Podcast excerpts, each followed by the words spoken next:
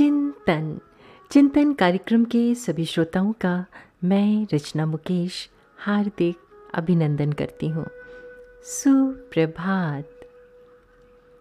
America में एक company में क्रिसमस की पूर्व संध्या पर लॉटरी ड्रॉ के साथ एक पार्टी आयोजित करने की परंपरा रही है। लॉटरी ड्रॉ के नियम इस प्रकार हैं कि प्रत्येक कर्मचारी अपने हिस्से के रूप में 10 डॉलर जमा करता है। कंपनी में लगभग 300 लोग काम करते हैं। इस तरह से लगभग 3000 डॉलर इस लॉटरी ड्रॉ के लिए जमा हो जाते हैं। फिर एक का नाम चुना जाता है, उसे विजेता घोषित किया जाता है और उसके हिस्से राशि से एकत्रित की गई संपूर्ण राशि उसकी हो जाती है। हर साल की तरह इस बार भी क्रिसमस की पूर्व संध्या पर कार्यालय के कर्मचारियों में उत्साह और उमंग का माहौल रहा। हर कोई इस आयोजन के बाद होने वाली लॉटरी ड्रॉ का बेसब्री से इंतज़ार कर रहा था।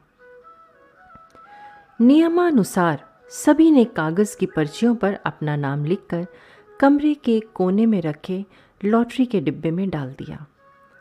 हालाँकि एक आदमी पर्ची पर अपना नाम लिखते समय झिझक रहा था। उसके दिमाग में, कंपनी में सफ़ाई कर्मी के, कमज़ोर और बीमार बेटे के बारे में, जिसका जल्द ही ऑपरेशन होने वाला था, का विचार घूम रहा था। वो जानता था कि उस सफ़ाई कर्मी के पास ऑपरेशन के भुगतान के लिए पैसे नहीं हैं, और इसलिए वो बहुत परेशान है। हालाँकि वो ये भी जानता था कि उसके लॉटरी जीतने की संभावना बहुत कम है, केवल तीन प्रतिशत। फिर भी उस आदमी ने उसकी मदद करने के इरादे से उस सफाईकर्मी का नाम पर्ची में लिख दिया। सभी लोग उस क्रिसमस ईव पर पार्टी में जश्न मना रहे थे। फिर लॉटरी ड्रॉ का वो पल आ गया, जिसका सभी को इंतज़ार था। उस वक्त सब लोग गंभीर हो गए, माहौल एकदम शांत हो गया। कंपनी का मालिक लॉटरी बॉक्स तक गया और एक पर्ची निकाली। वो आदमी मन ही मन प्रार्थना कर रहा था, उम्मीद करता हूँ कि वो सफ़ाई कर्मी ही पुरस्कार जीते।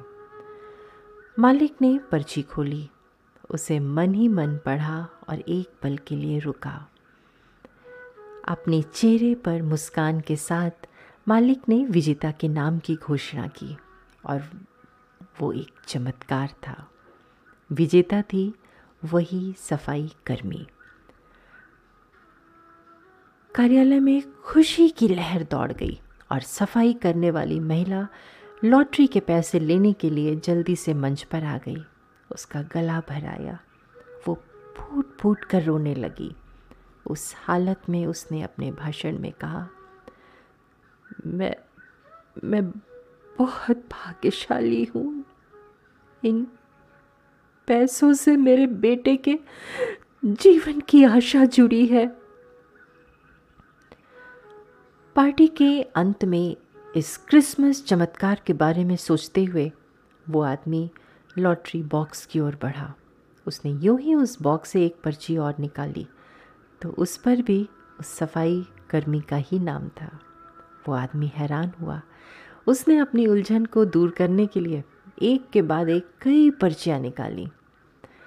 हालाँकि पर्चियों पर लिखावट अलग अलग थी, पर नाम सभी में एक ही था, उसी सफ़ाई कर्मी का। दयालुता का ये दृश्य देखकर उस आदमी की आँखें आंसुओं से नम हो गईं। वो समझ गया कि इस दुनिया में चमत्कार हो सकते हैं, लेकिन ये चमत्कार आसमान से नहीं होते। लोगों को उन्हें खुद करने की ज़रूरत होती है। दोस्तों, दया एक विकल्प है, देना एक विकल्प है। क्यों ना जब हमारे पास विकल्प हो तो किसी के जीवन के सबसे अंधेरे क्षणों को रोशन करने की कोशिश की जाए। आइए हम किसी के जीवन में आशा की किरण बनने का प्रयास करें। वो प्रकाश जो दूसरों को देखने में मदद करता है। ये वही है जो जीवन को उसका सबसे गहरा अर्थ देता है। जीवन में खुशियों का रहस्य है दूसरों की मदद करना, लेने के बजाय देना। चिंतन ज़रूर करिएगा। आपका दिन शुभ एवं मंगलमय हो।